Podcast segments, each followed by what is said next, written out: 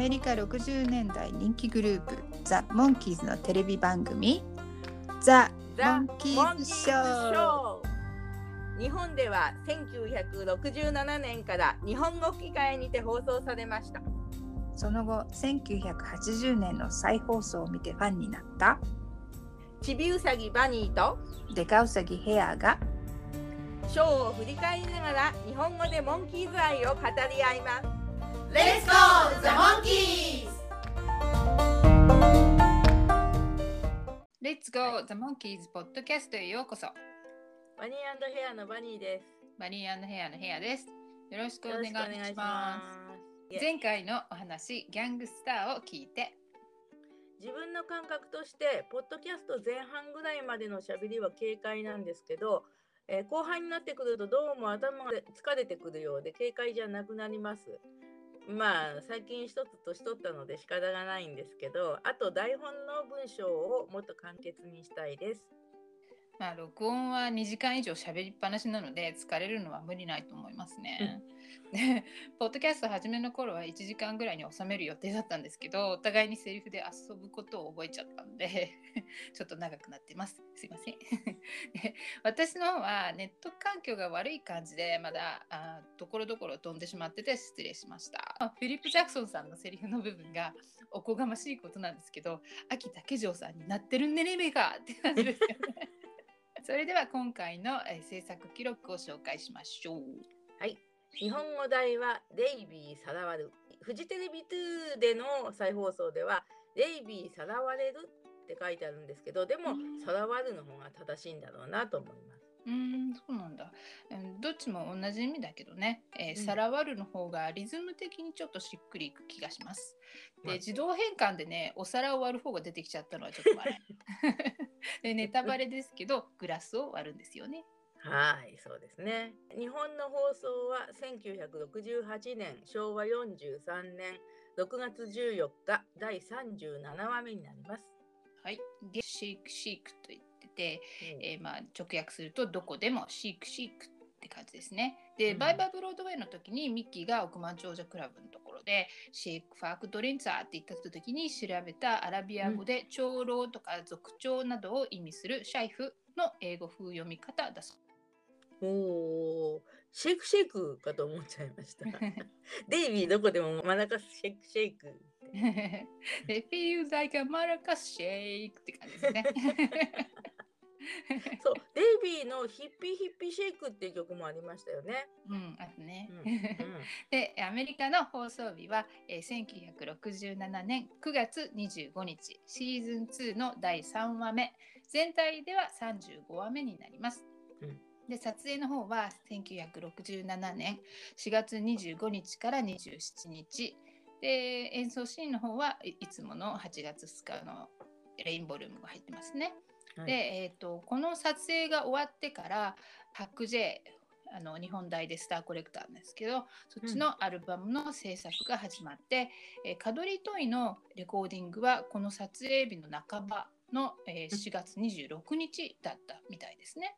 あー撮影中でもレコーディングするんですね。まあ発言が今更なんですけど、えーでヘッドクォーターズもパック J もあの、うんご本人たちが演奏するようになりましたけどヘッドクォーターズの方はレコーディングにすごく集中できてたイメージがあるんですけど、パック J はショーの撮影と同時進行もしだったとしたら、うん以前のその歌声だけ吹き込んでる時代に比べてさらに大変だったろうなと思います。そうだね。うんで、えー脚本の方はジャック・ウィンターさん。で前回のギャングスター、そして次の、えーお話も3話連続でジャック・ウィンターさんの脚本です。以前、トリバーさんの時もね、3話続いたっていうのを思い出したわね。うんで、えー演出の方はアレックス・シンガーさん。で、今まで語ってきたお話の中では、ファッションの話とアートのお話の時に演出してたんですけどね。このお話の挿入歌は Love is Only Sleeping ですね。で、はいこの曲はバリー・マンとシンシア・ウェイルさんのコンビの作品で、灰色の影でも有名だですね。で、あと、全ナウに載ってるキックスっていう曲も彼らの作品で、でうんアメ,、うん、アアメリカのバンドの、えーポール・リビアレイダースっていうバンドが66年にヒット曲を出したとしてよく知られているっていうことを最近、モンキーマニア・ラディオを聞いてて 知りました。このね、ポール・リビアレイダースといえば、えーメンバーでモンキーズとも親しくてドレンツ・ジョーンズ・ボイスハートの時にバンドメンバーとしてツアーに回ってたというキース・アリソンさんという方がいたそうなんですけど、うん。その方の訃報が最近 Facebook の方に上がっていましたね、ううんん、ご冥福をお祈りいたします。はい、ご冥福をお祈りいたします。で、えー今回はね、えー演奏シーンとロンプが混ざった映像なんですけれども、ボディビル入門のお話の方になると演奏シーンだけ全部見れます。うんお楽しみに。カドリトイもこの曲が入ってるんですけれども、このお話に入ってるんですけれども、はいこのカドリトイの作者のニルソンさんについては、グッドタイムズのアルバムが出た時にね、ミッキーが音源と利用したっていう話で、私は初めてこのニルソンさんの存在に興味を持ったんですけれども、えー曲を作りながらも銀行員だったネルソンさんにこの「Cuddly Toy」っていう曲は、えー曲作りの道を選ぶきっかけとなった曲だったそうです。うんおーニルソンさんにとっては Cuddly Toy はそんな重要な曲になったわけですね。私は以前ニルソンさんのベスト版レコードを持ってたんですけど、うん断捨離してしまいました、おえーー音だけでも保存しておけばよかったなとちょっと後悔しています。うーんそうだったのね。うんで、えーあとカドリトイって言えばね、えーポンキッキで使われてたこともあってなんかわかんないけど、えーとうん日本人にな馴染み深いような気がしています。うんでデイビーのライブでも「ラうんララデイビー」っていうのが 頭にこびりついてて。そう。私たちの仲間の皆さんもデイビーのライブで叫んでたようですね。日本語版レーザーディスクにも入っています。曲も同じです、で日本のモンキーズショーでも曲は同じです、うん。で今後はって言ってもちょっと前からなんですがアメリカの初回放送を日本語吹き替えしたものがそのまま日本でも放送されているのでずーっと曲はアメリカ版と同じですねそうだね。第1シーズンの時は曲差し替えて再放送されてたみたいなんだけど第2シーズンの方は演奏シーンの映像が結構入ってるんで差し替えられないようですね、えー演奏シーンをもっと見たいと思ってたから願いが叶ったので嬉しいです。うん。うん、でアメリカの方で再放送したのは、えー68年の4月8日69年10月と70年には1月と6月で71年には11月とずっと再放送されてたようですね。うんはい、でそれではここからショーのお話に沿って語り合っていきましょう。その前に出演者の紹介。うまくできんな見てね まずこうあの出演者の紹介をちょっとしますけど、えっと、ハサル王の役をやってる方はモンティ・ランディスさんですね。日本の放送ではモダンアートで見ていますけれどアメリカ放送では今回が初登場なんですね。うんで、えーウィキペディアでもモンキーズショーで有名だと書いてあります。えー日本の声は天草四郎さんという俳優さんだと思われます。昔よく時代劇でお見かけしてたけど声までは覚えてませんね。で天草さんの声を確認しようと思ってもあの島原の乱の天草四郎時貞ばかり検索されてしまい確認できませんでした。ちなみにウィキペディアでこの俳優さんを調べたら本名も天草四郎。うんねえー、と四郎の詩は紫っていう字なんですけどそうだと知ってびっくりしました。ビダルという役の人が出てくるんですけどこの方はアーノルド・モスさんという方で、アメリカのキャラクター俳優だったそうです。で彼の息子さんはソングライターのジェフ・モスさんだそうで、えーと「セサミストリート」とかで使われてた曲なども書いていたそうです。セサミストリートの曲聞いたことある曲があればいいなと思いますけどで、うんえっ、とビダルの声は牧京介さんだと思います。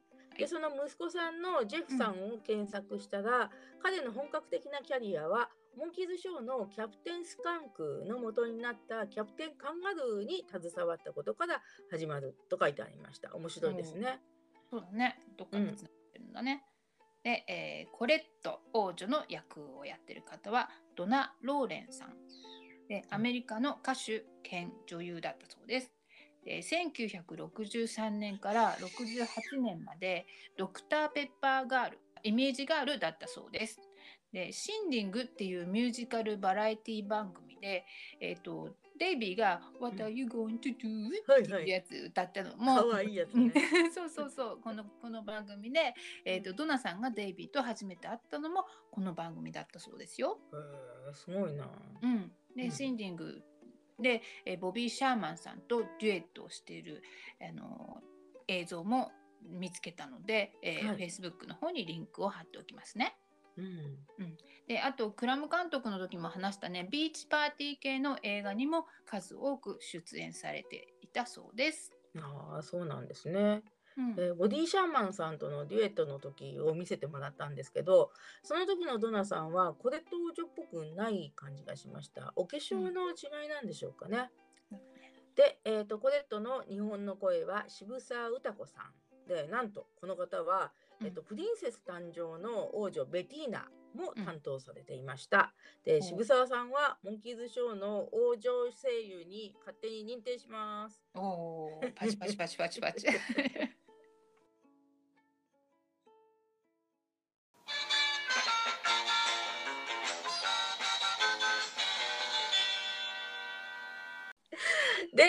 本編が始まりましてで最初のシーンはどこなのかと思い英語の台本を見たらネフディアンホテルっていうホテルのバンケットホールって書いてありましたね。うん、そうなの。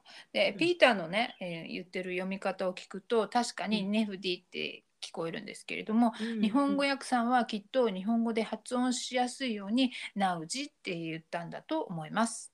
ああじゃあこのネフディアンがナウジカラビアに変わったんですね日本語ではね。ええ。でこのホテルってねナウジカラビアっていう国にあるホテルなのかな。後からマイク・ミキ・ピーターが苦労なしにデイビーをかけてきちゃうんであの、アメリカのホテルだと思ってるんですけど最後にデイビーが国に返してくださいって言うからやはりナウジカラビアにあるのかしらと。思う。うん、そうね。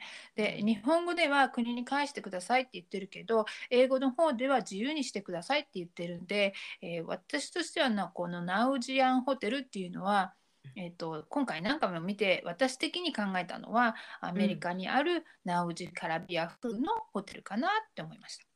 ああ、そうなんですね。ううんん、わかるわかる。はい。で、王様のハサードさんがいて、中近東っぽいいでたちに映画監督のルーサー・クラムさんが昔かけていた四角いサングラスをかけています。で、えー王女コレットが部屋に入ってきます。で、この人も中近東の王家っぽいエジエキゾチックないでたちで、えーでも髪は隠すとかってことはしてないですね。で、中近東の王女には絶対ないようなミニスカート姿です。で、えー王様が、えービダルンが星に相談した星がお前すぐ結婚しなければならんと言っとるって言うんですけど、うんあの今回の登場人物はナウジカラビアの男性が主に会話がたどたどしいですね。うんなぜかコレット王女はたどたどしくないです。うんね、どこかで読んだか聞いたか忘れたんですけど英語の方もコレット王女だけが流暢な英語だそうです。うんで困ったコレット王女がね「でもお父様」って言うんですけどでビダルが自信満々で「お星様嘘つかない」って言うとコレットが切って睨む。で星の言葉に脅かされた王様は「もしわし死ぬ」王位を継ぐ者誰もいないと心配します。でお父様のためなら喜んでしますけどまだ相手も相手がいませんわという王女に「この男どうだビダルーは」って言うと ビダルーが「ダンダンダンダン」って 得意げに正面を向くんだけどなぜかあ顎ひげが右だけしかない。そうななんで顎ひげが半分なのか星に相談してそうなったのかな？でコレットがすごく嫌そうな表情で「彼?」って言って ビダルーに睨まれます。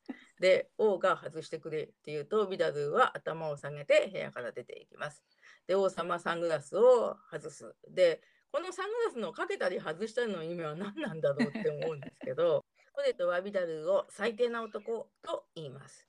でハサード王はそれ分かっとる。しかしいい王様になると国民のために嬉しいことって言いますけど、うんこのセリフ意味が分かりにくいんですよね。でビダルがいい王様になると王は信じてるのかな？うん。ね、星が読めるから国のためになるっていう感じかな、でもうん。男としては最低だっていうことは王様も認めてるんですね。最低だ。うん最低だ。きっぱり嫌ですという王女に困った王様はお前もう世界中の大金持ちの独身男を断った。誰だ？と言われて王女は苦し紛れに下を見ると雑誌のページが開いていてそこにモンキーズの写真が載っていたでデイビーを指して「えこの人!」って言うんですけど、この雑誌はファッションのお話で出てきたシックマガジンではないかっていう噂が飛び交っています。どこで飛び交ってるかわかんないけど。というのもというのもピーターのシャツがロロイ君が撮影してた時と同じだからっていうのと、演出家のアレックス・シンガーさんがファッションのお話でも演出してたっていう共通点もあるから、なんかモンキーズショーがお話がつながることがないんで、なんか無理やりつなげちゃうつなげたくなるっていうか感覚？うんうんそうね。うんううん。んそうそうそう。えーそうそんな楽しい見方もできますよね。うん、で先日ねちょっとモンキーズが表紙になった雑誌の写真を検索いろいろしていたら偶然、タイガービートのある表紙とこのミッキーとピーターの写真が似ているのを見つけました。Facebook のコメントに載せますね。はい、でえー面白いのはコレットが指をさす雑誌にはデイビー、ミッキー、ピーターの写真しか載っていません。で、うんコレットが間違って最大者のマイクを指ささないようにシックマガジンが気を使ったのかもしれません。で、ちなみに左のページには I want pay for the trip の見出しがあります。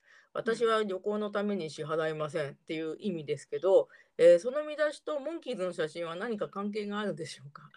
どうなんでしょうね。ねえ、のデイビーがモンキーハウスで動き出して物を言うという凝ったない凝った演出がありますね。うんで昔はなんで写真から映像に変わるのかとても不思議だったんですけど今はなんとなくわかります。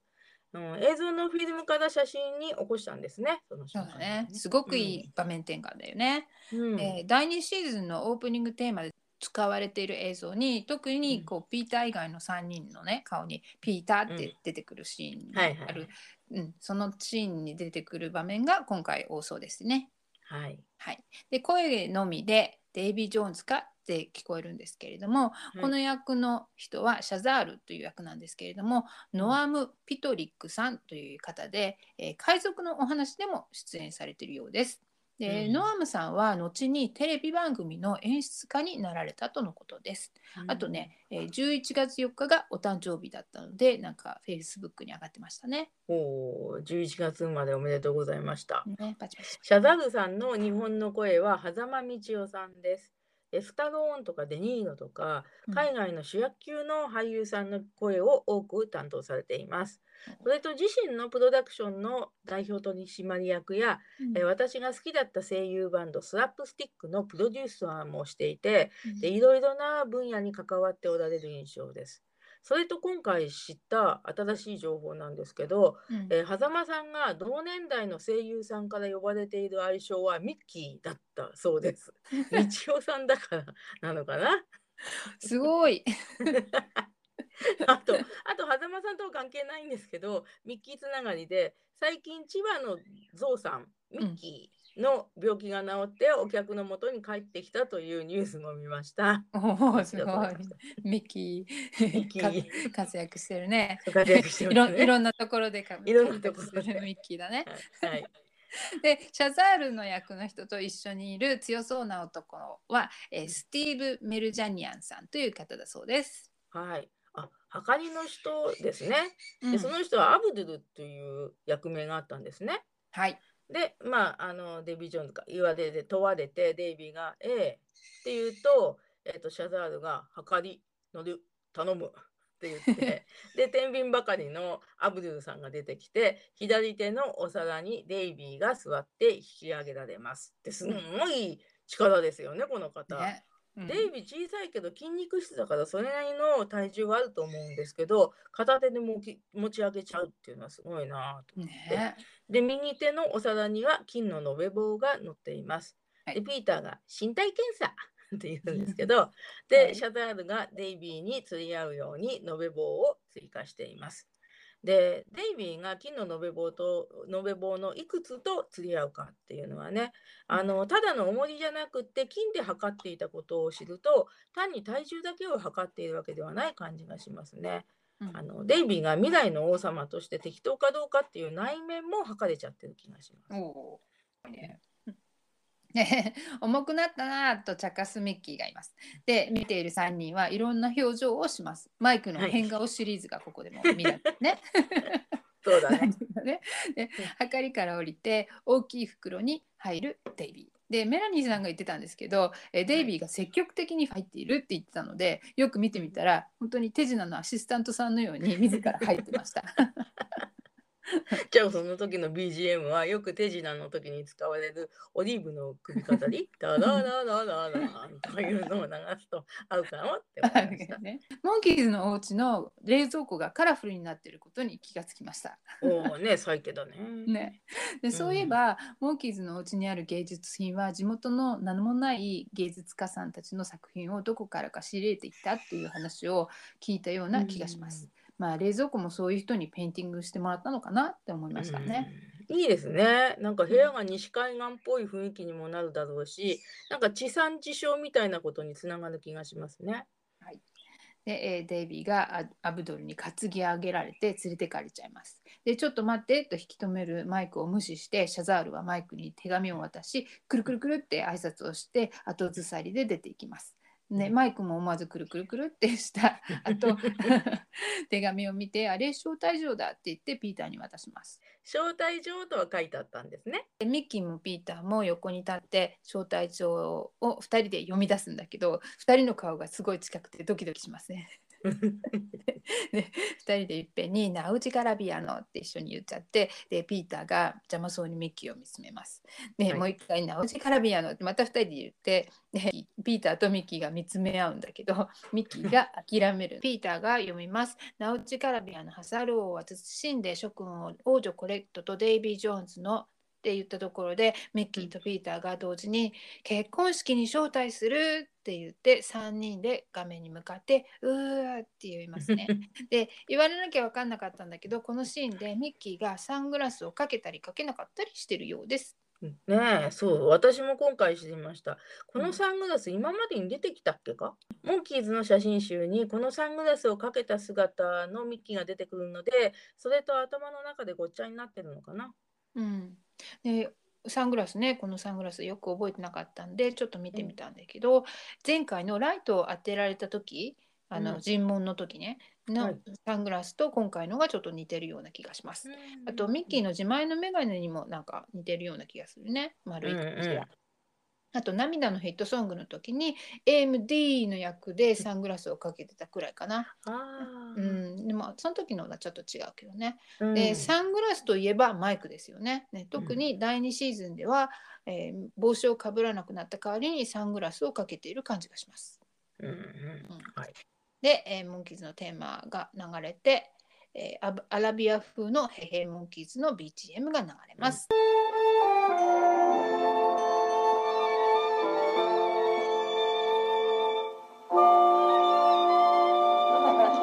の都度に編曲されるのがいいですね。そうだね。で、うんアラビア風で思い出したけど、ドレンツ・シングス・ネズミスのあのサークルスカイはいいアレンジだよね。うん、好きです、好きです。はい。うん、ね。で、えーデイビーはホテルのデイビー用のかな、えーうん部屋までズタ袋に入れられて運ばれて袋から姿を現します。で、シャザールが自己紹介。私、シャザール、あなたに使える男。デイビーが、でもどうして連れてきたの？って言うと、あのハサール王の一人娘と結婚する。うん、ハサール王は奥さんたくさん養ってるそうなのに 一人娘なんだね。そうですね、鋭いな。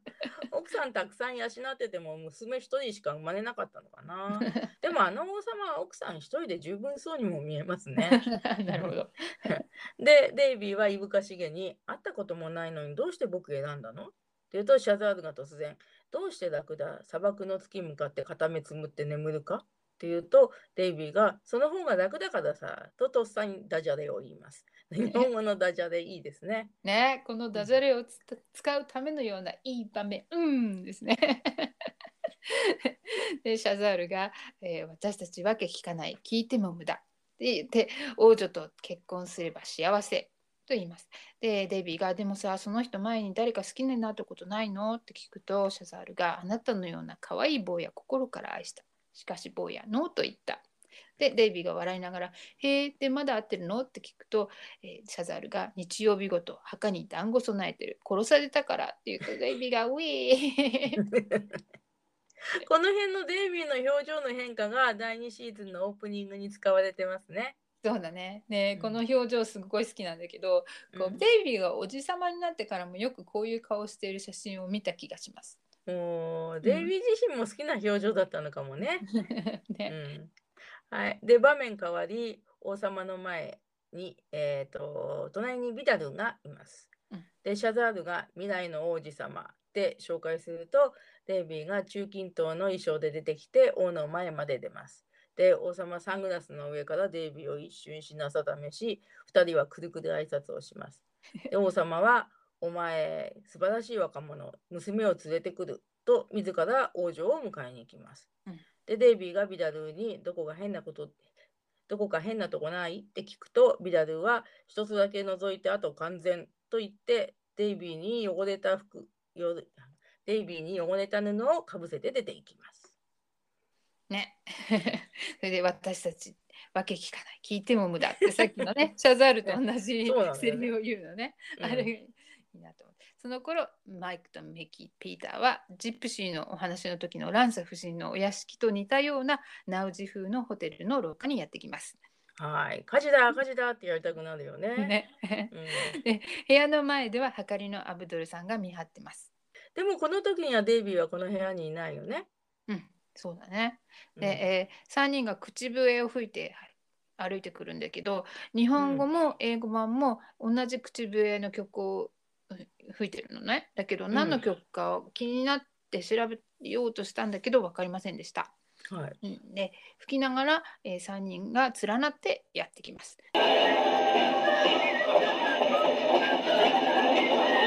でアブドルさんの表情がおどおどに変わります。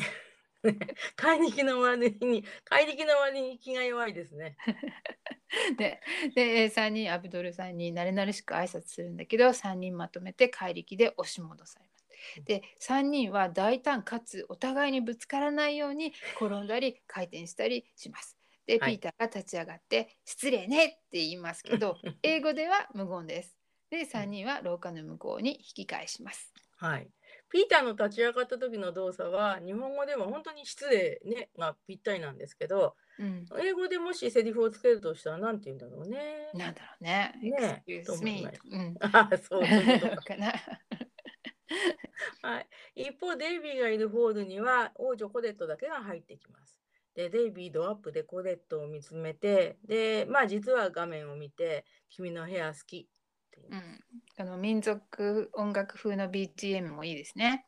で、うんデイビーの顔を見ながら源太郎さんの声の「部屋好き」っていうところだけ聞いて いい気分になる部屋です。はい。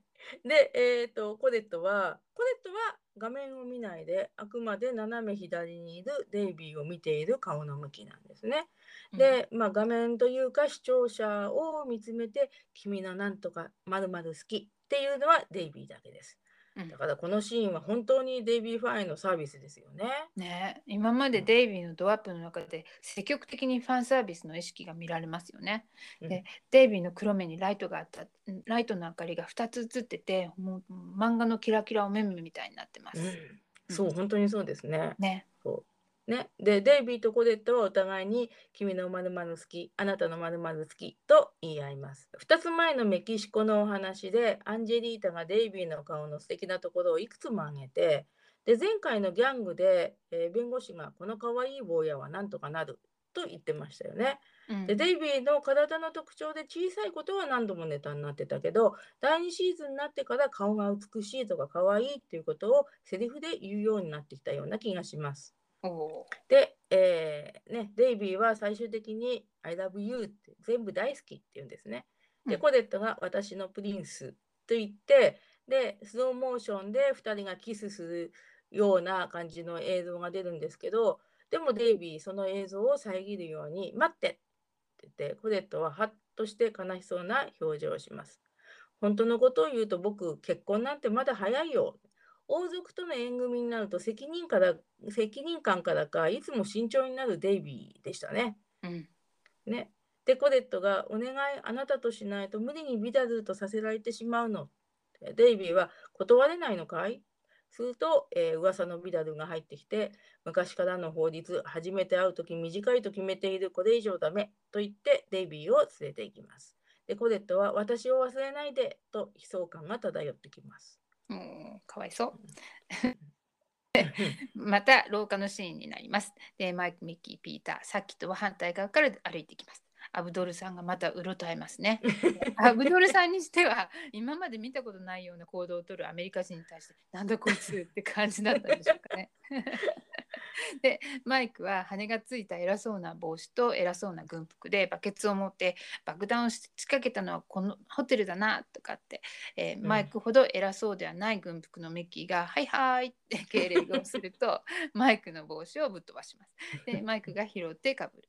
でピーターは白衣の姿で持っている装置のマイクロフォン的なものをあちらこちらに向けています。で爆発したら500メートル以内にいる人はみんな粉々になりますとかってミッキーがまた敬礼するとマイクの帽子が手に当たって帽子が落ちる。マイクが拾うっていうね、この辺はマークス兄弟とかサンバカ対照的コントが入ってますね。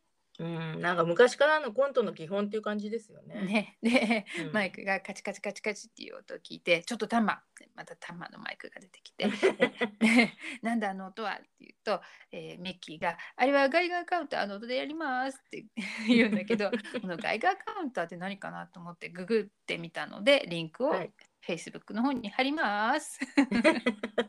ガイガーカウンターの詳細説明のリンクありがとうございます。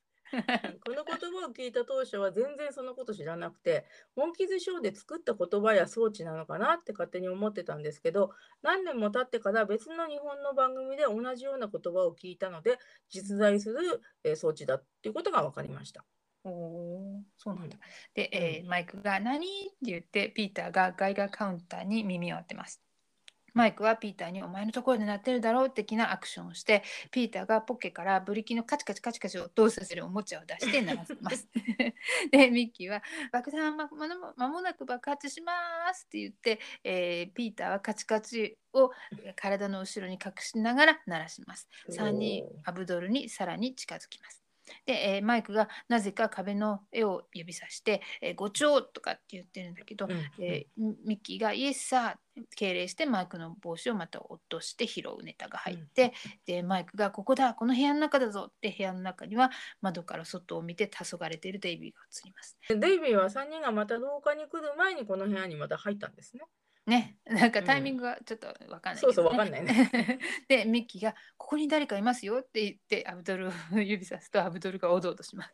でマイクが「君危ない早く早く逃げないとバラバラになるぞ」ってミッキーが「危ないちゃんだから早く逃げちゃう」っていういいよね、このセリフね。本当にねアブドルがテケテケテケテケって逃げちゃいます。でマイク、ミッキー、ピーターはデイビーの部屋のドアに駆け寄ります。部屋のドアが開いて、マイクが、デイビーって言うと、デイビーが、やーとか言って、お約束でドアに詰まってなかなか部屋に入れないモンキーズがいます。デイビーがマイクの腕を引っ張ると、マイクが中に入れて詰まりが解消しますが、バケツは吹っ飛びます。本当だ、バケツ吹っ飛んでるね。そうでピーターが「君どうなったのよ」とかって言ってでデイビーが「王様が一人娘と結婚させるために僕を誘拐したの」でミッキーが部屋のあちらこちらを見ながら「かっこいいのか?」って言うん英語の方ではナイスルッキングって聞いてるんだけど、日本語頑張ったね。うん、ね。で、デイビーが、そりゃ王様だから貫禄あってねって言うと、ミッキーが、違うよ、その一人娘の方って言うんですけど、あの、英語の直訳だと、いや、娘、娘っていう感じなんですかね。うん で、うん、日本語セリフの方がなんか意味が分かりやすいかなと思いました。はい。で、デイビーが、もちろんすごい美人だよ。って言うとピーターがもしそれが本当の王様と本当の娘だったら君がその人と結婚すると本当のまで言ってでそうすると王様が入ってきてプリンスになるこれ誰だ？と杖でマイクミッキーピーターを指します。でマイクだけねえーと、礼儀正しく王様にお辞儀しています。さすがリーダーですね。よく見てる。で、デイビーが、ああ、僕の親友ですよって言って、モンキーズが次々にハロー、ハローとハモってご挨拶をします。ハロー、ハローのその和音をね、いろいろちょっと見たら、D7 スコードでいいのかな？もし間違ってたら教えてください。で、本物のモンキーズも日本語吹き替えモンキーズも同じ音程でハモっています。で両方ともミュージシャンの底力を発揮と思ったけど、それほどすごいことでもないかな。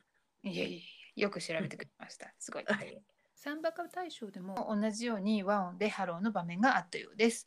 王様が指揮者のようにハローを止めるところがちょっとイカしてますね。そうですね。王様が止めてるね。面白い。見逃してました。うんはい、でも王様が、えー、お前結婚したくない本当か?」と聞くとデイビーが「いや嫌いだからじゃないんですよ」急に言われたからびっくりしちゃってって言うと王様が「娘と結婚するお前何もらえるか知っとるか?」でマイクが親友として僕たちも知りたいって言うと王様が手を叩くんだけど指輪が手のひらの方に回っちゃってて当たって痛がるネタを挟んでもう一度手を叩きます。細かいね。で 家来が家の模型のようなものを持ってきます。お前の住むところという王様。でビダルと男が悪人の BGM のとともに。密かに、うん、そうそう、トゥトゥルトゥともに、えー、密かに様子を見ています。で、すかさずマイクがちょっと小さすぎますねと言うと、ピーターが人差し指と親指で大きさを測るような仕草。ね、いくら小さいデイビーでもっていう感じですかね。ね で、王様が宮殿、ベッドルーム700、広いプール22、室内野球場もあるって言います。で英語の方では野球場ではなくて室内ポロ競技場。ああ、ポロじゃ日本人わかんないからね。わかんないね。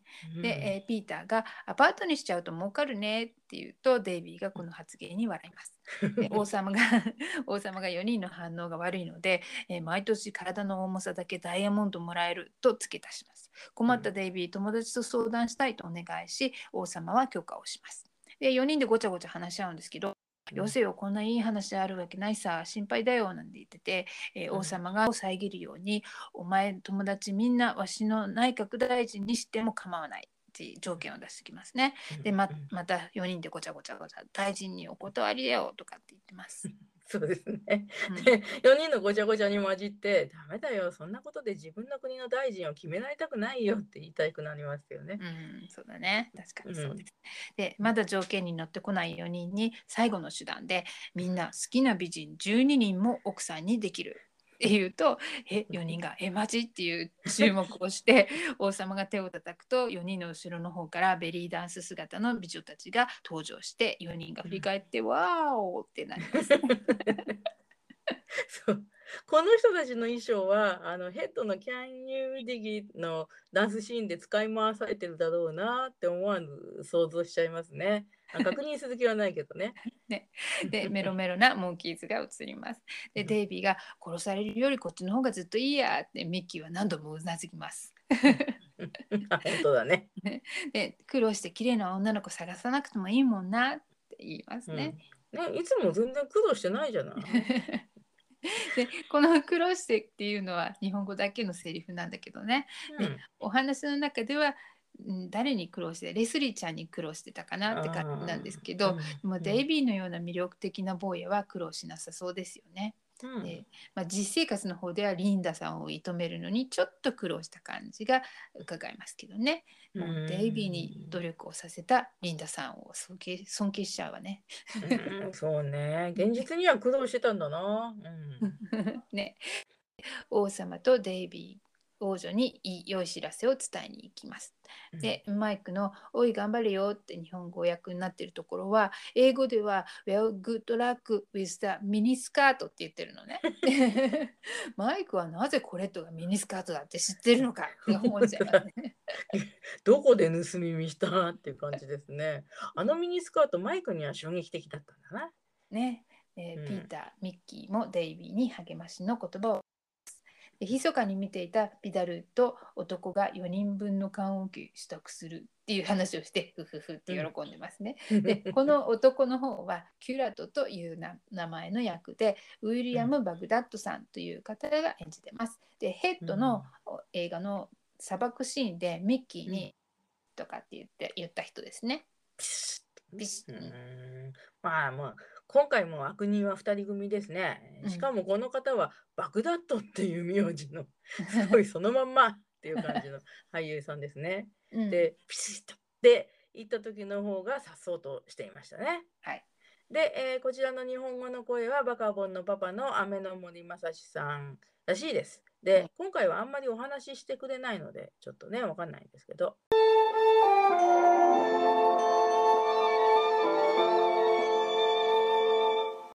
美女をはべらかして組閣人事会議中で嫌な組閣会議だねこりゃ。巨泉さん風かな？ちょっと巨泉さんにそれ言ってほしかったですね。ね。で、ミッキーが一番エンジョイしていて、みんないい子じゃの、要は満足じゃよ、などと言っています。で、マイクが一番楽しんでないんですよね。やっぱりフィリスを気遣ってるのかもね。ねえ、私もそう思えてきましたね。うん、で、デイビーがミッキーに、君は防衛長官にしてあげるよ。と、ピーターが口を尖らせて指を鳴らす。でデイビーすかさず、ピーター待ってなさい。第2シーズンのオープニングテーマの時の映像ですね。そうですね。で、ミッキーが、じゃあ毎朝早起きしないと長官だよと言ってわはわは笑いながら、隣の美女の腕にちょっとします。見るからにほうけてますね。ハーレムボケですね。で、ここでピーターも映像では面白そうに笑ってるんだけど、日本語版は笑い声が聞こえません。確かにピーターはここで笑わない方が次のシーンにつながりやすいですよね。日本語訳さんうまいね。お見事。ううん で、デイビーが頼りない防衛長官だね。で、ここでブドウを召し上がりますとデイビーに聞いている、えーし一番セリフの多いメイドさん1の役の方が出てくるんですけど、この方はシェリー・ラティマーさんという方です。はい。金のグラスはなんとかっていう人ですよね。はい。うん、コデット以外の女性声優さん3人クレジットされています。富田千代美さん、沢田敏子さん、浅井よし子さん。で誰の声がどのメイドかはちょっとわかんないですけどね。はい。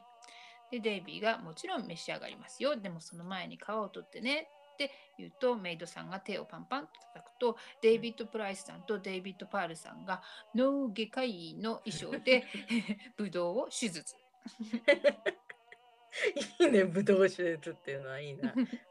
いやこのシーン、昔のマイクとかデイビーなんかの手術シーンを使ってるのかと思ってました。なるほど。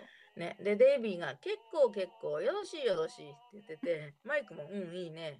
また悪者の BGM がちゃんちょろんちょんって流れて、カーテンの陰からビダルとキュラットが覗きます。で、デイビーがマイク、君は外務大臣がいいなって言うと、マイクがそう、まあいいや。とピーターがまた指を鳴らします。で、デイビー、ピーターに、君はなんて言ったってぴったりだね、農林大臣が。って言うと、ピーターが君と変わってって言って、で、まあ派手な大臣じゃないから、ピーターは不満なんですね、きっとね。で、うん農林大臣はね、私はマイクがいいと思うんですけどね。農場頼りだから。そうそうそう。農業とか林業の従事者を大切にしてくれそうな気がします。みんな別々になるまで待つ。そして一人ずつ一人ずつ違うスタイルで殺していく。そしたら同じ犯人だとわからない。そうかな。そうかな。ね 外務大臣マイクのオフィスが映ります。で美女一人がベタベタしてますね。でマイクがタイプライターに向かっています。ここがミソですね。そうですね。ママの職業ですよね。で、そんでもってベタベタの BGM がムーディーで面白いですね。で 平和条約はどう書けばいい？何々と願うってのとねえお願いってのでこのメイドさんナンバー3の人が「分かりません、でもあなたの耳素敵うんふふ」とかって言うで このマイクの外外務大臣の背中にベタベタくっついているメイドさんさんは、えー、とメイドさんナンバー3の方ね メイドさんさんメイドさんさん。メイドさんさんはリサ・ミッチェルさん。うんで同姓同名のシンガーソングライターが出てきちゃって検索できませんでした。うーんだね。でマイクは耳を刺激させされちゃって、えー無言で画面を見ます。で少し考えて「うんふんふんにするよ」っ て言うんだけどうん で私としては「あれ間違えちゃってよ修正液ない?」っていうセリフを無理やり入れたくなります。そうでいいです。で、廊下ではキラットが落ち着きなく隠れながら歩いています。で、部屋の中にはピーターが美女の膝枕で寝そべっています。農林大臣は今仕事がないらしいですね。で、シャザールが、えー食事のワゴンを押してきます。ここでピーターと一緒にいるのはさっき紹介したメイド1のシェリーさんです。うーん。で、キュラットが怖い顔でカーテンから顔を出します。で、シャザールはごちそうの蓋を開けます。ステーキの上に何か白い粉のようなものが乗ってます。で、ピーターが食べようとするので止め止められます。であなた食べる前、私、毒味する。で、キュラットがそれを見て一層怖い顔になり。で、シャザールはステーキ一切れに何か振りかけてポト食べて、で少しして苦しそうに崩れます。で、ピーターは平然とした顔で、どうだった？って言うと、シャザールが胸を押さえて、毒、毒が、それに生焼けよって意識を失います。で、ピーターは腕組みをして平然としています。で、キュラットは作戦失敗と悟り、カーテンを閉め、また慌てて廊下を歩きます。シャザールはね、デイビーに使える男って言ってたのにね。で、最後の言葉は生焼けよ。生焼けよ。生焼けよ。このギャグ大好きですね。最後の言葉は生焼けよ。はい、生焼けよ。で再び外務大臣マイクの方が映ってまだメイドさんがベタベタ触ってます。うんね、いいねそれ続けてよ眠気が覚めるからさ。そりゃあね。さてとこいつを封筒に入れてまたカーテンからキュラットが見てます。宛名を間違えないように気をつけなくちゃね。えっと何他に忘れ物ないかなゴミ屋に出すもの入れちゃおうと。鳥の羽とかを入れます。まあいいやそれとおまけ。もしかしたらピーターがいつか潰した鳩を入れてるんですかね。ね、で英語の方を見てみたら オリーブの枝と鳩は平和の象徴だと言ってました。ああ、大臣だからね。ね、うんそういいう意味なのかってやっと納得しましたね。うん。でも潰した鳩は逆にやばいよね 怖いよ。最近は何でもおまけがついてるからね。えこれでよかったっけ？ってテーブルの上の書類が下に落ちます。ありゃ紙がちっちゃってよ。これだから嫌なんだって。メイドさんはあ相変わらずベタベタしてます。なんかこう押さえるもんないかなってキュラットが綱を切ると上から重そうなものが落ちてきて机に大穴を開けます。はい。このなんか一見大理石のような表面の鉄板の本当本当の素材は何だろうなって思いませますね。これ。気になっちゃった。でで、えーマイクがすごい文鎮ってベタベタメイドもさすがに驚きます。で、キュラットがまた失敗で大急ぎで去ります。マイクが、でもこれは割とオーバーな感じよねって言います。で、えーミッキー防衛長官は執務室の机の前に座っています。やはり美女のメイドが一人はべっています。で、ミッキーはナポレオンのような帽子を縦にしてモヒカン状態で、えー、かぶっています。ミッキーは美女に向かって、まず海軍を近代化しなければならん。海軍の近代化と、まあ、600円だ。っていうと、メイドさんナンバー2が、えー何に600円使うんですって言います。はい。ミッキー防衛長官デスクに座ってるメイドさん2。うん。2って言えばよかった。さっきも3って言えばよかったんだな。ああ、メイドさん2じゃなくて、うん。メイドさん2ははい。アランあアン・ランドールさんという方です。うん。でアイルランドユーゴスラビアチェロキーの血を引くアメリカのモデルさんで女優だったそうなんですけど、1967年5月号のアメリカプレイボーイ誌のプレイメイトでえープレイメイトって何かなと思って調べたらプレイボーイ誌に載ったモデルであっても、表紙のモデルや一般のヌードモデル等はプレイメイトには含まれない。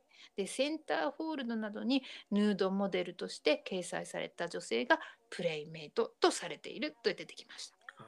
解説ありがとうございます。ね、普通プレイメイトの意味なんて調べようと思わないもんね。こんなところに出てこなきゃね、うん、勉強になりましたで、うん。この撮影の時はまだそのプレイボーイは発売されていないのかな。5月号だからこのお話撮影時の4月には出てたかもしれないかなと思って、うん。もしアンさんのヌード写真をモンキーズが見ちゃったらなんか意識しちゃうんじゃないのと思って。なるほどね。ね。でミッキーが「戦争じゃよ」と言うとメイドさん2が、えっと、ミッキーの帽子をちょこんと触って「ん？かわい？い?」とかって言ってでミッキーは「いやー触るんじゃない」ってこの言い方が面白いんですけど。防衛長官のどこがかわい？いわしがわしは勇ましくて野望に満ちて権力に飢えとるぞ。ってここまでなんか言っちゃうとそのうちクーデターでも起こして王様デイビーを投獄して軍部による政権樹立を計画していると思っちゃいます私は。はいはいで、えーメイドさんナンバー2が「ハエも殺せないくせに」って言うとミッキーは「ハエはダメでも敵は殺す」バッタバッタとなぎ倒してやると言いながら帽子をナポレオンのように横にします。で陸の海軍のラクダ艦隊は敵をめがけて砂を蹴立てて進むまで言うと興奮してすごい寄り目になって でメイドナンバー2が「まあかっこいいわ」って言います。英語ではあなたって冷酷ねって言ってますけどね。ああそうなんだ。この場合冷酷イコールかっこいいのかな。うんえーちなみに英語のこの部分のセリフは現在実在する国や都市名が敵として出てきますよね。はい。で、えーその間に、えー、とシュキュラットがカーテンから、えー顔を出します。でミッキーをおだてられてもっと乗っちゃって「わしは独裁者じゃわしに歯向かう者は一人も許さん!」と言ったところでシャッとキュラットがナイフを投げます。で狙いが微妙に外れてミッキーの後ろの壁に刺さります。でミッキーに狙われているのを知り震えながらもっと寄り目になって「今の嘘誰か男怒ってるみたい」って言って キュラットはまた失敗して去っていきます。でミッキーはまあここでねクーデターも調子に乗るのも諦めだと思いますね。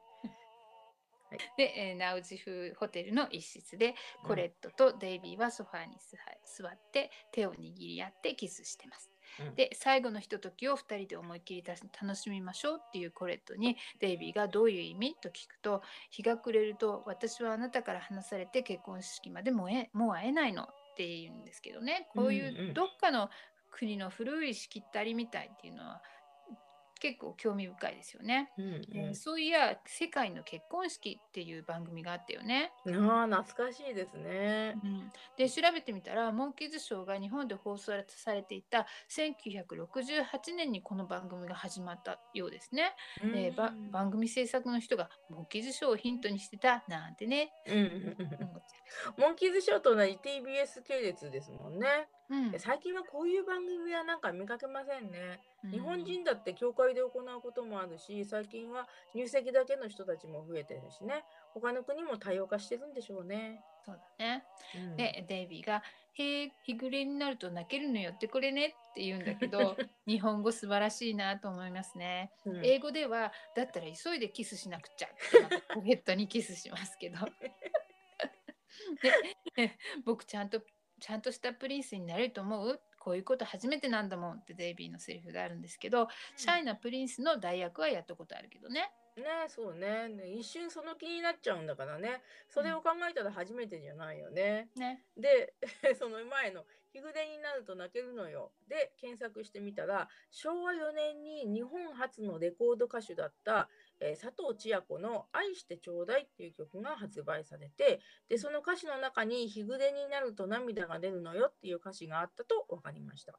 でこっから持ってきたのかな、ね、でこの曲がどんな曲なのかと思って聞いたみた聞いてみたんだけど、えっとうん。曲の雰囲気で「コウメ太夫」皆さんコウメ太夫知ってる？知らない。のネタをなんか思い出しちゃって爆笑してしまいました。で、愛してちょうだいへのリンクを Facebook に貼り付けておきます。はい、ありがとうございます。はい。で、心配しているデイビーにコレットは、あなたは才能があるから大丈夫って言います。うん、なぜわかるんだ。女の直感なのかなでも毎日に備えてこれあげると自分が首にかけていたペンダントを外して吹き矢でカーテンからデイビーを狙うキュラットが映ります。幸運のペンダントよってコレットが言って、えーデイビーの首にかけ終わったところでキュラットが放った吹き矢がボヨヨヨンとペンダントの中心に刺さります。コレットが驚いてキュラットがまた失敗で去ります。でデイビーは「へえキューピッドなの」なんて言ってますけど。でコレットがあ「誰かあなたの命をめ狙ってるのよ」って言うとデイビー画面を見て、えー英語の方ではおなじみの「お」っていうやつなんだけど日本語では「いやーん」って可愛い顔をします。可愛いか ね、そのこのクベンダントを見てね、おとぎ話のマジックオーケーに使い回してたらどうしようって比較してみたら違いました。よかったです。よかったね。で、モンキーズはホテルの部屋に集合します。でマイクが受けてたとちょっと怖いけど、いいアイデアがあるんだよ。で、ミッキーはアイデアなんかいらない。このまま部屋を出て逃げちゃえばいいと言って、見張りは僕が片付けるとも言います。で見張りがまだいるっていうことはモンキーズはまだお王様から信用されてないのかって思ったけどビダル一味に信用されてないわけですよね。ミッキーがドアの近くにある電気スタンドの傘を横に置いてでスタンドだけを持ってドアを開けます。で見張りで座っているアブドゥルの頭に後ろからスタンドの下側を振り下ろしてガシャーン。でスタンドは粉々になるんですがアブドゥルはそのままで後から頭をかきます。ああ、かいいかいいって。はい、ミスター焼き本。焼き本先生ね。ちょうど先生が出てきました。で、ミッキーはアブドルに、えー歯が立たなかったので、3人の元に帰ってきて、アイデアを教えてって言うと、4人は内緒話のためか、えー部屋の奥に移動します。頼りない防衛長官だねってさっきでユミも言ってましたけど、このアイディアは一体何だったんだろうね。そうそうそう、私も今回そう思いました。で、えー場面変わってホテルの廊下になります。周囲を警戒しながら歩くキラットがビダルに奴ら揃って宴会に出席すると報告します。で、ビダルがではわしの頭いい手使う。みんなたどたどし。いけどえメイドさん1が2人の後ろの方を通りかかるんですけど、えやつらのグラスこっそり取り替える。持ってるアタッシュ持ってるアタッシュケース開ける。説明もたどたどしくなる。やつらのグラスこっそり取り替える。持ってるアタッシュケースを開けると金のグラスが4個入ってます。でキュラットがこっちの方上等もったいない。ビダルが突然ケースの蓋を閉めるのでキュラットの手を挟み痛そうにしてます。で ケースをキュラットに持たせ我慢する。これでやつら皆殺しだ。メイド1がすごいことを聞いちゃって思わずスカーフを口元に持ってきてまあの表情をしています。でこのグラス金塗ってある金の中に強力な爆薬たくさん入っておる宴会するんで乾杯になるその時みんなグラスをカチンドカーンででメイドがうわーっと言って去りますキュラットはグラスを持って去りますはい。で、コレットの部屋に行って、メイド1が、えっと今見たことを報告します。早く知らせないとみんな殺されてしまいます。で、コレットは自分がこの部屋から出られないからあなたが伝えてと頼みます。躊躇するメイドに簡単に言うの。金のグラスは墓場行き、墓場待ってる行かないで。とアドバイスをします。英語のセリフ、ちょっとこれは私は読めない。を翻訳ソフトにかけたら、うんえー黄金のギリシャのゴブレットは墓を保証しますっていうふうに出ました。はいで日本のセリフの方が意味がちょっと分かりにくくて面白いと思いました。うん本当うまい日本語ですよねうんちょっと演歌風なリズムもいいですよねうん、リズムいいですよね。なんか後から出てくる王様のセリフといい、今回は特に日本語セリフの創作が素晴らしいですね。うん、素晴らしい。で、うん宴会場には王様、ビダル、モンキーズがいます。で、デイビーがこんなごちそう初めて食べたよねってマイクと話してて、マイクが、でもペリカンのレバーはちょっときつかったなって言うと、デイビーが象の料理は美味しかったね。マイクがあれが本当の象にって言うんだよって言うんだけど英語の方では、ヤクの尻尾はどうだったっていうデイビーにまあまあだねって言ってる意味らしいですね。ヤクの尻尾。すごいな。でもうんあの日本語のセリフでね、雑煮なんて出るわけないだろうって日本人は心の中でツッコミを入れて笑ってそうですね。そうだね。ね、本当にうまいと思います。そう でもミッキーには内緒ね。そう一瞬どのミッキーかと思ったんですけど、うんまあ、病気から回復したばかりの千葉のゾウさんにはなおさらそんなことは言えませんね。そうですね。はい、でそんな中ミッキーがバナナの皮を剥いて皮だけピーターに次々渡すという無言の細かいコントが繰り広げられています。でビダルーは王に「星はこの結婚に強く反対です」というが王は「この結婚は決まりじゃ」と突っぱねます。でビダルは「何が起ころうとも私責任持てません」と王を落とします。でまたまたそんな中ミッキーがピーターにまたバナナの皮を手早く渡しピーターはポケットに入れます。で意味のない行動なのに2人ともふってとぼけるような顔をします。でこのねこのミッキーとピーター面白いんだけどセリフもないし動作が速すぎて何をしてるのか全然わかんないんですよね。うんで今回ビデオを止めながらしつこく見たから理解できたんですけど欲しいなーって思ってでうん気のせいか第2シーズンになってからこういったシーンが増えたような気がしますね。ねね前回の葉巻をビヨーンってするシーンに 続く面白い発見ですね。ねそうですね。うん、隠れアドリブを探せというゲームになりそうですね。本当ね。うん、演出家のアレックさんの好みなのかもしれないですね。うんうんでメイドさん1がい入り口から目立たないように入ってきてピーターに「よく聞いてちょうだい。王女様からの大事なことづてよ」で見張りに捕まって引き戻されながら「金のグラスは墓場行き墓場待ってる行かないで」って言って、えーピーターが持ってる金のグラスを見ながら「金のグラス？ねうん。ミッキー金のグラスは墓場行き墓場待ってる行かないで」ってミッキーに言うと、うん。えっと、日本語の方では1回繰り返すんだけど英語の方では2回繰り返した後、うん。じゃあこれ言ってみ見ろよって言っちゃパタパタンととかね。なんかめちゃくちゃなこと言ってるんだけど。でピーターがデイビーマイクの方に歩きながら「えガバガバキリカバガモ」なんか言っててねでビダルがピーターの動きを気にしてます。うんこのシーンでデイビーがマイクの片目を気にしてます。なんでしょうかね。よく見てるねバニーさんねね なんか愛を愛を感じる動きですよね。そうですね。よく見たらね。で英語のセリフの方は今回もホバリバなのかなと思ったんですけど違いました。でうんえー英語はラバーベイビーん？ラバーベイビーバギーバンパーって言ってますね。おー もうホバリバの役目は終わったんでしょうかね。ねえー今回はミッキーだけじゃなくてピーターもぐちゃぐちゃ言ってるのが面白いです。ぐちゃぐちゃで でマイクはデイビーに相談。ねえ式で何歌う仕事柄いつも出し物を考えちゃうんですよね。ねね友人代表の出し物で振動も引っ張り出されてね強制的に歌わされるパターンですね。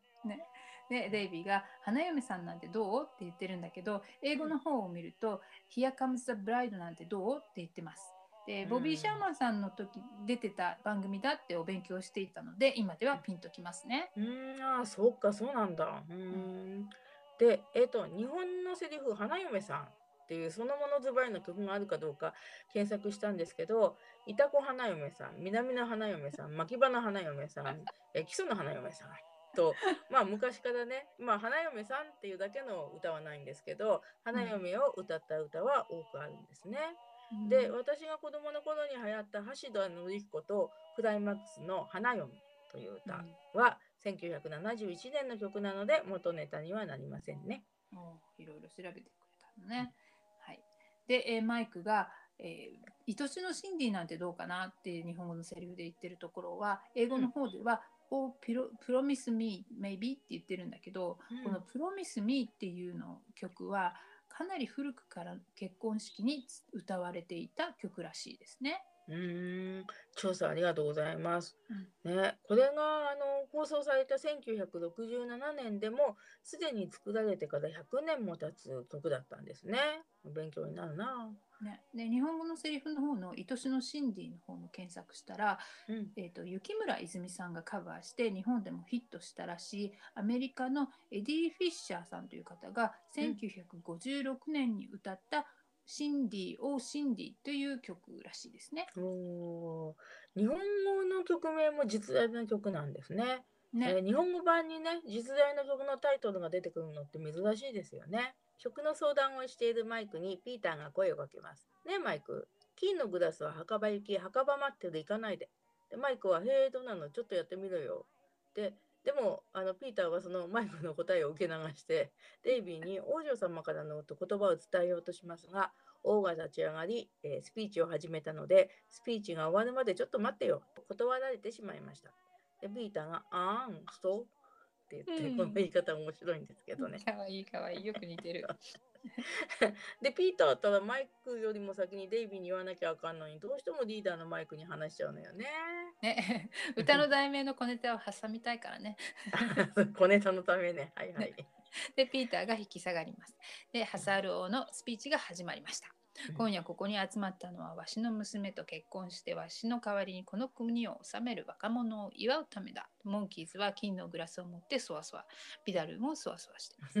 いい男、強い男、この若者のいれば我が国に何も心配ない。頭もいい、品もいいって言って、デイビーがちょっと恥ずかしそうにして。で次の国王にぴったりの男、それ誰か、デイビー・ジョーンズねここからはここからの王様のスピーチ大好きです。で英語ではそれ誰かとは言ってないよね。うん、その独自のなんか日本語のセリフとセリフの言い回しが素晴らしいですね。うん、すごい。英語ではジェントルマンっていうところのセリフがそれ誰かっていうのにな なるね。ねセリフのな長さとかも言い方もすっごいよくあた合ってるって感じがしますね。うん素晴らしすぎる。ね、でビダルが爆発に備えて目目を閉じて耳を塞ぐ。姿が映ってモンキーズが立ち上がって金のグラスで「へい乾杯!」ってグラスを合わせようとするんだけど王様のスピーチが続くので止めてまた座ります。女に強くって 弱いよね。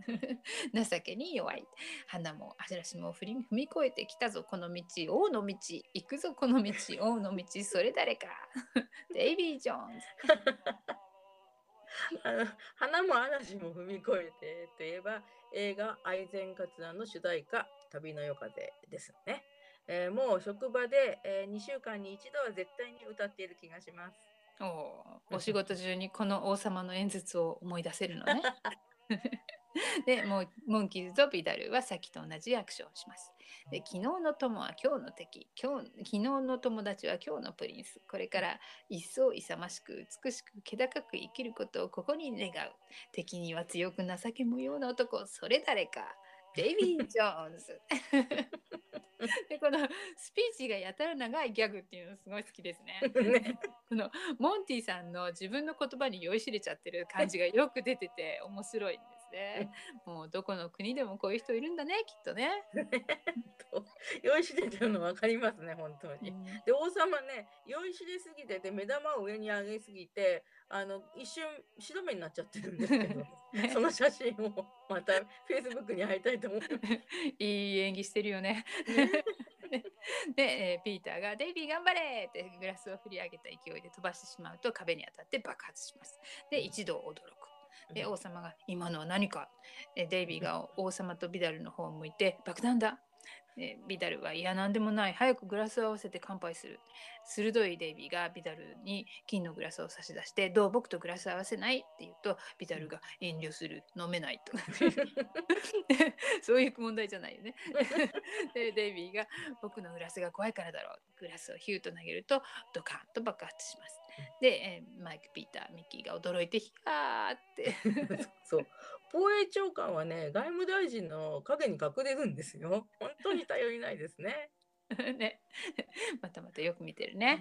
で、えー ハサローがビダルに向かって「わしの義理の息子未来のプリンスを殺す気だったな」って言うとビダルがとんでもないそんな、えーハサローが、えー自分が生まれた国に背くのか」って言うとビダルがとうとう開き直ります。うん自分が生まれた国だと「はっ俺はこの国の人間じゃない」王が驚きます。驚いちゃった。ね、仲間城オクラホマラ城って名の知れた男よってちゃんちゃちゃんちゃちゃんちゃちゃんちゃちゃんちゃちゃんちゃ。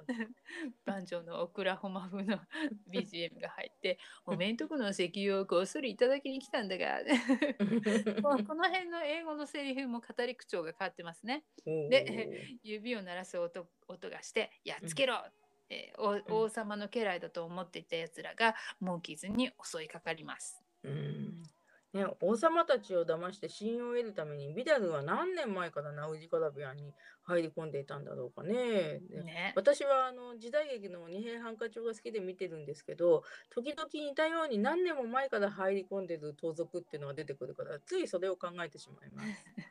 ね、いいお王様は騙されやすいのね。ナンバー2はいつの時代も怪しい。うん、そうだとそだいううこ。とで、Love is Only Sleeping がここで流れて、モンキーズが一人ずつアブドゥルと戦って倒すところ、えっと、王がビダルと取っ組み合ってるところとか、それに合わせてデイビーとコレットのダンスシーンが流れてて、時々レイ,、うんね、で時々レインボールームの演奏シーンが映し出されます。で中近東っぽい騎馬隊が砂漠を走るシーン、どこかの映像をね。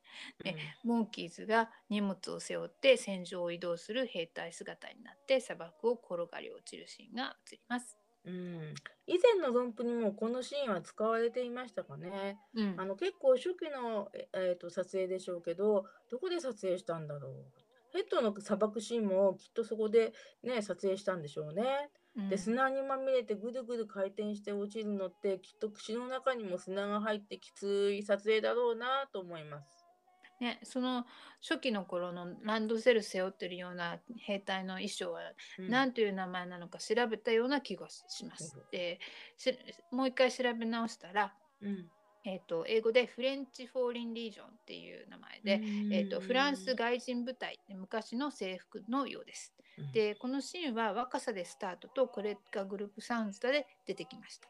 あー詳しい説明ありがとうございます。これがグループサウンズ遠い昔のような気がしますね。ね。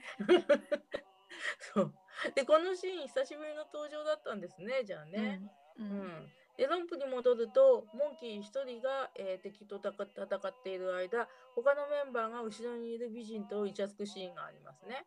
ね、交代で同じ女性とイチャつくのよね。ラッキーな女性と思います。そうですね。なんかでもハーレムって言うとそういうイメージなのかな？なんかね。撮影中にコンタクトレンズに支障があったようなミッキーの姿が見られます。で、前回に続いて爪を磨くデイビーもいます。で、いつの間にか自分の部下とモンキーズが入れ替わっていて、はてなはてなはてなとなるビダルーです。この辺はね、悪者と入れ替わるギャグはメキシコのお話の論譜でも、ディアブロの手下たちと入れ替わってたシーンがあります。、ね、そうだったね。うん、で、そのうちに爆発があって、ビダルーと部下たちが倒れます。で、倒れたアブドゥルの上にマイク、ミッキー、ピーターが乗っていて、横でデイビーとコレットがイチャイチャしてる。で、えー曲が終わりまして、ホールのシーンになって、えー王の横にコレットがいます。実はね、このシーンでデイビー以外の3人は初めてコレットと会ってますね。あ、そうか、気がつかなかったな。私も 気がつかへない。今回初めて気がつきました。ねえ、うん。で、王は、えーモンキーズに心から感謝する。望み何でも言ってみる。何でも叶える。と言うと、デイビーが何でもって念を押します。で、王も何でもだ。と言うと、デイビーがみんな国へ返してください。ってうん言います。ここですね、さっきも話したように、はい。英語ではみんなに自由をくださいって言ってます。うん。ね、それならモンキーズがアメリカと離れてしまったように感じるセリフは日本語だけなんですね。そうね。で、うん、で他のメンバーもデイビーに賛成します。で、王様はよろしい、叶える。いい王様だね。ねえ、ちょっとお人よしだけどね。うん、だからうんビダルにつくつけ込まれてたんだね。うん、そうね。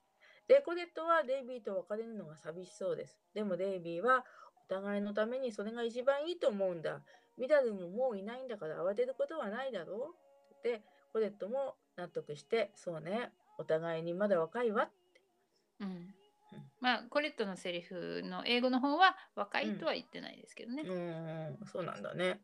で、デイビーはコレットが分かってくれたので、そのうち僕なんかよりもっといい人がきっと現れるって言うと、コレットは、ええもう見つけたわ、とピーターを指さします。で、ピーターはびっくりして、えっ？って言って、ですぐにアブドルに、えー、羽交い締めにされ、で、天秤ばかりに乗せられます。で、アブドゥルはモンキーズにやられちゃったけど捕まらなかったんですね。で、コレットはフフフフフフって言って笑ってて、で、ピーターは身を縮めて、えっ、と、はかりに乗って、うーって言ってね。ピーターはねさっきうん「君と変わって」って言ったセリフを言ってたのでまんざらではないと思うんだけどね。うん、そうだね。でもなんか、ピーターも今回のデイビーを見て、デイビーと変わるよりも自由な方がいいと思ったからかな。うん、うんモンキーズ1位自由が好きな人だからね。ねうんでこのシーンを見てコレット役のドナさんのコメンタリーでかなり強い口調で否定をしています。でよっぽどデイビーが好きだったんだなって感じましたね。そうですね。そのなんか激しい否定の仕方がビタルとの結婚を嫌がった時のコデットの演技に重なっちゃってピーターとビタルを一緒にしないでって感じちゃいました。そうだね。うん。はいそして、えー、と次曲になってカドリートイです。はい。でカドリートイはラスベガス万歳のお話での最後にも出てくるようなんですけれども、えっとモンキーズの演奏シーンの中で唯一、えー映像が2種類ある曲だそうです。今回はアニタ・マンさんとデイビーのダンスで他の3人もリズムに乗ってるっていう感じですね。うんで、うんアニタ・マンさんはデイビーの一つ年下だそうです。で次回のラスベガス万歳の時はデイビーだけ前で踊って3人は他の3人は楽器を演奏してるっていう感じですね。うん、なるほどね。アニタさんっていう方だったんですね。うんなんとなく健なお子さん風だなと思ってました。うんうんでこの時の衣装なんですけどデイビーはファンとアマチュアショーの時に着てて時着てた衣装とあと、うんエルマーの話でボリスと「はいはいローロー」ってやった時の、うん、あの時と同じジャケットです。でうんミッキーの着てるジャケットはメリー・ポピンズの映画のディック・バンダイクさんと同じジャケットみたいです。で中学の時ねこのシーンを見てすごいカンカン帽が欲しくなってお揃いのカンカン帽をか買ってかぶってたのを友達とね一緒にかぶってたのを思い出しましたね。おーいいですね。素敵な思い出ですね。うん、ミッキーのあのジャケットについては数年前に私たちの間でも話題に上りましたよね。デイビーのダンスのうまさはねダンスのお話でも垣間見てきたんですけれどもこのダンスのシーンは改めてデイビーの才能に感動しますよね。うんあとヘッドの Daddy's Song と Per Monkee の Goldilocks Sometime を見てこの3つを続けてみたりしちゃったらもうデイビーダンスにメロメロになりますね。メロメロですね。うん本当にうまいですよね。うん、このダンスの振り付けはあまり細かい打ち合わせはなくてデイビーがアドリブで踊踊るのをアニタさんが見て合わせているような箇所が多く見受けられたように感じました。鋭いなあガニさん。そうでアニタさんのねデイビーを語る語ってる映像を見つけたので Facebook にリンクを貼っときますね。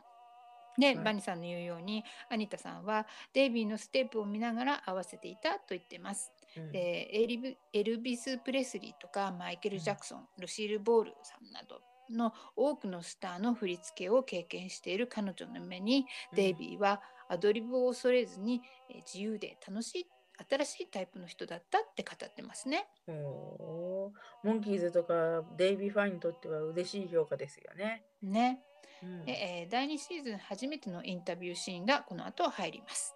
はい。でレインボールームの時に撮影されたインタビューなんですけどレインボールームで撮影されたインタビューシーンはこれだけですね。うんですっごい疲れてる感じで目がうるるってなってるみたいなんですけどで ちなみに第2シーズンで見られるインタビューシーンはこの回を入れて3回あるそうで、えーうんおとぎ話の話とモンキーの手のお話の時にインタビューシーンが見れるそうです。うんうん、で今回はね、えーミッキーのポンチョのこととか髪型とかあとピーターのビーズの首飾りのことを話してて、えー第2シーズンではこんな風に変化しているよってお知らせしている感じのインタビューですね。うーんなるほど、うん。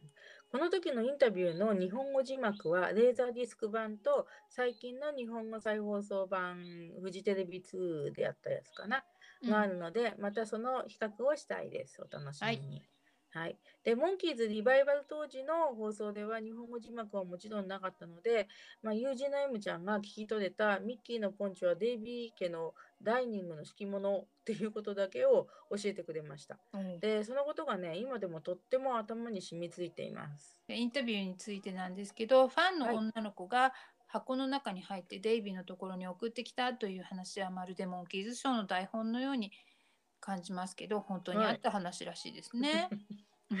でミッキーがこの短いインタビューの中で3回もインタビュー嫌いって言っててそれを2週でカットしないで残しているところも制作側のセンスが伺えますね。うんでミッキーは今でもインタビュー嫌いなんじゃないかなって思っちゃいます。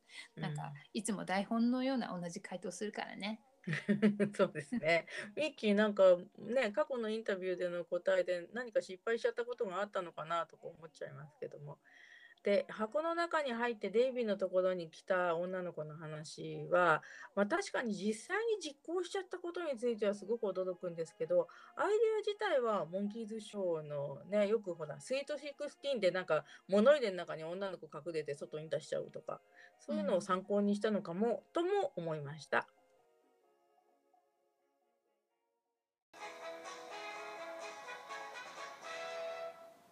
日本放送37話目終わりました。デイビー、さらわるはいかがでしたか、はい。あの物語が面白いのは当然なんですけど、ここで話したいのは初めてこの話を見た時の挿入歌、Love is Only Sleeping とカドリトイの印象です。で、これを最初に見た時私はモンキーズのヒット曲はとりあえず自分でレコードとかで把握していたんですけど、でもこの2曲の存在は全く知らなかったんですね。で、そこへまず Love is Only Sleeping を聞いたら、今まで聞いたことのない凝った曲で、なんか4拍子と3拍子か。で、マイクそう来たか ね。うん、で、まあ、後からマイクが作った曲ではないって知ったんですけども、マイクは自分の曲のようにこの難しいテンポの曲を使い、う歌いこなしているので、モンキーズにはこんな曲もあったんだって感激したんですね。で、その後今度は数り遠いですよね。で、これも、もうその今までさっきやってた Love is Only Sleeping とは全く違う雰囲気のデイビーらしい素敵な音楽で、やっぱりあのモンキーズにはこんなのもあるんだってショックを受けました。で、このお話を掘り下げていきながらそんなことを思い出していました。うん熱いね、バニさんの衝撃が伝わってきました。あ、そうですか。ありがとうございます。うんで前回ね、バニさんがいろんな衣装着てますって言ってたので、今回うん衣装を気にしながら見直してみたら、結構楽しかったですね。うんこう美女たちの衣装でいつも男臭い撮影現場が華やかな感じになっているみたいだし、でお話の最後のカドリトイのカラフルなジャケットとかあとインタビューシーンでの衣装特に、うんうんねピーターの青いペイズリークレリックシャツにベストが素敵だわと思いましたね。うんねえピーターのシャツとベスト素敵ですよね。まあ、自分にその似合うかどうかわかんないけどなんか欲しい気がしました。おーうんそれでは次回のお知らせです。エピソード38。はい、えー日本放送第38話目モンキー市長です。